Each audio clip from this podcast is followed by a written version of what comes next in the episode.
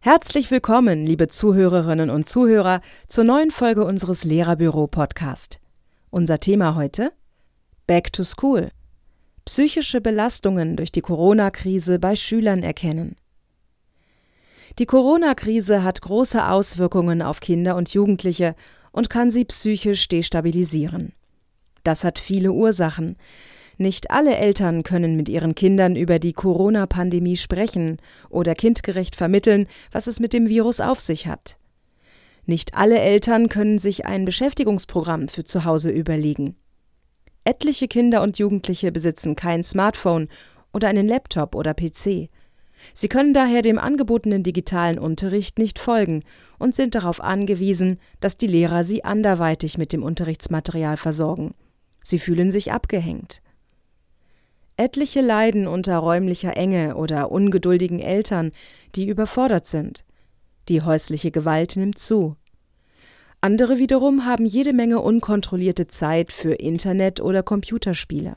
Sie hängen schlichtweg nur ab. Und das trotz Hausaufgaben. Auf Dauer schadet das der psychischen Gesundheit der Kinder und Jugendlichen. Sie langweilen sich, sind unglücklich, die Freunde nicht zu sehen, und vermissen womöglich die Schulen, die den Tag strukturieren. Da manche Kinder und Jugendliche schon vor der Corona-Krise psychische Probleme hatten, ist die derzeitige Belastung umso größer. So rechnet der Direktor der Klinik für Kinder- und Jugendpsychiatrie der Universität München, Gerd Schulte-Körne, infolge der Corona-Krise mit einem Anstieg von Depressionen, Angst und Zwangsstörungen bei Kindern und Jugendlichen. Wenn die Schulen wieder öffnen können, stehen Lehrkräfte vor der Herausforderung, diese Probleme aufzufangen.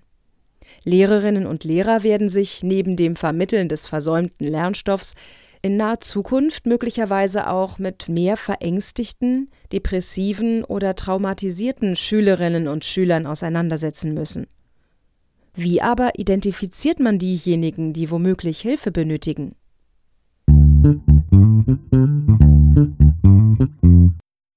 Das frühzeitige Erkennen psychischer Störungen kann helfen, rechtzeitig Maßnahmen einzuleiten.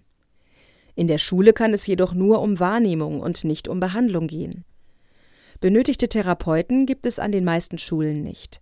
Daher sollten sie ausreichend informiert sein, ab welchem Zeitpunkt sie eingreifen sollten. Psychische Erkrankungen sind jedoch nicht immer leicht zu erkennen, weil sie nicht offensichtlich sind. Doch es gibt Symptome oder Verhaltensänderungen, die darauf schließen lassen, dass etwas nicht stimmt. Insbesondere wenn es um Verhaltensänderungen geht, die auffällig sind, länger anhalten und vor Corona nicht da waren. Angststörungen. Infolge der Corona-Krise werden vermutlich vermehrt Angststörungen auftreten und einen hohen Leidensdruck bei den Betroffenen erzeugen. Dabei geht es nicht nur um die situative Angst vor dem Virus, sondern um eine psychische Störung, die das Leben beeinträchtigt. Das gilt besonders für Kinder und Jugendliche, die schon vor der Corona-Krise beeinträchtigt waren. Symptome sind: Gefühle und Gedanken können kaum eingeordnet werden. Hinzu kommen Konzentrationsstörungen, Schreckhaftigkeit und Schlafstörungen. Bei manchen Kindern beobachtet man auch permanente Nervosität, Reizbarkeit, Ängste oder eine stete körperliche Anspannung. Rücksichtslosigkeit und aggressives Verhalten kommen ebenfalls vor, um eine eigene Angst zu überspielen. Die betroffenen Kinder und Jugendlichen zeigen Angstreaktionen, zum Beispiel bei Tieren wie Spinnen, lauten Geräuschen oder auch Dunkelheit. Sie reagieren dann mit Panikattacken, die sich durch starkes Schwitzen, Atemnot oder Übelkeit äußern. Manche berichten auch über Kopf- und Gelenkschmerzen und Schwindel.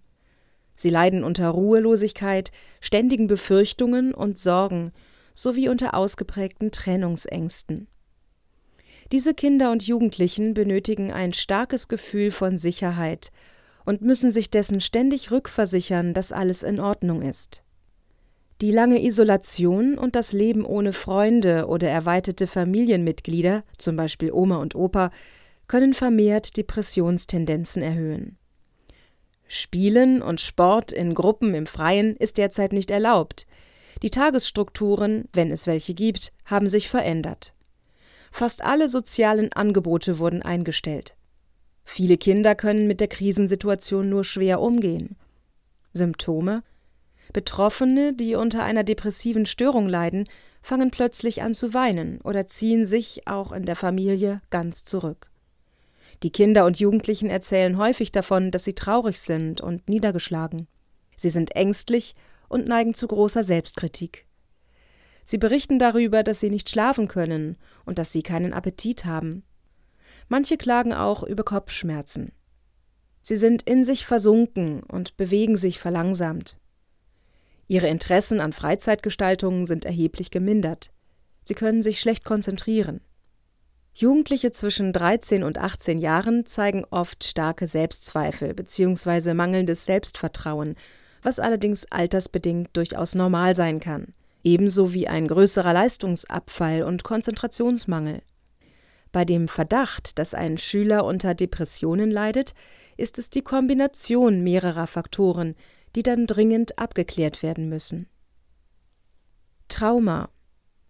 Durch die derzeitige Lebenssituation in der Corona-Krise kann sich bei vielen Kindern und Jugendlichen eine Traumafolgestörung entwickeln. Enge Räume, die über Wochen kaum verlassen werden dürfen, überforderte oder gestresste Eltern, Gewalterfahrungen oder Vernachlässigungen können Gründe dafür sein. Ein Trauma bezeichnet eine schwere seelische oder körperliche Verletzung. Anzeichen dafür sind bittere Verzweiflung, Anpassungsstörungen, Angst, Depressionen und Somatisierung. Vernachlässigte oder misshandelte Kinder können nicht nur eine Bindungsstörung, sondern auch hirnorganische Schäden davontragen. In der Schule ziehen sich traumatisierte Kinder und Jugendliche oftmals ganz zurück oder verletzen sich selbst. Sie sind zurückhaltend, schweigsam und schreckhaft. Wenn Angsterleben, Depressionen oder Traumatisierungen länger anhalten und eine enorme Einschränkung im Alltag darstellen, sollten die Betroffenen unbedingt behandelt werden. Nun haben Sie als Lehrerin oder Lehrer nicht die Aufgabe, psychische Erkrankungen medizinisch zu diagnostizieren oder zu behandeln. Es reicht, wenn Sie Auffälligkeiten und Symptome psychischer Erkrankungen erkennen. Bevor Sie jedoch die Eltern informieren oder Maßnahmen ergreifen, sollten Sie Ihre Beobachtungen und Einschätzungen dokumentieren. Dies hilft später dabei, einen besseren Einblick in den Entwicklungsverlauf der Störung zu gewinnen. Beobachten Sie und schreiben Sie auf. Seit wann hat sich der Schüler oder die Schülerin verändert? Welche Störung konnte beobachtet werden? Wie häufig tritt diese Störung auf? Wird durch die Störung die Leistung beeinträchtigt?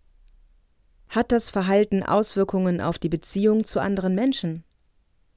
Wodurch und wann lassen die Symptome nach?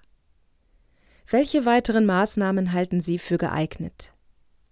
Wichtig ist, dass alle Unterstützungssysteme wie Schulsozialarbeit und Schulpsychologie einbezogen werden, ebenso die Eltern. Derzeit ist es leider recht schwer, für Kinder und Jugendliche einen Therapieplatz zu bekommen, da diese auch nicht per Videosprechstunde Therapiegespräche erhalten dürfen. Doch Ärzte und Psychotherapeuten kennen die momentane Situation, können Rat geben und die nötigen Maßnahmen einleiten. Fazit: Kinder brauchen in der Schule, besonders in dieser Zeit, Vertrauen, Sicherheit und Strukturen. Wenn Sie es schaffen, neben der Vermittlung des nachzuholenden Lehrstoffs ein guter Zuhörer und Gesprächspartner zu sein, hilft das den Schülerinnen und Schülern sehr, wieder zur Normalität zurückzufinden. Zuverlässigkeit, Ermutigung und emotionale Unterstützung bestärken sie. Rituale, die täglich wiederholt werden, wie zum Beispiel das morgendliche Begrüßen aus der Ferne oder ein musikalischer Abschluss, geben den Kindern und Jugendlichen Sicherheit, gerade auch, wenn sie emotional verunsichert sind.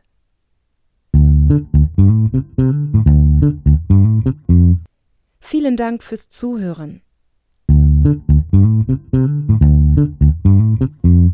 Wenn Sie diesen Beitrag noch einmal in Ruhe nachlesen wollen, gehen Sie auf unsere Website www.lehrerbüro.de.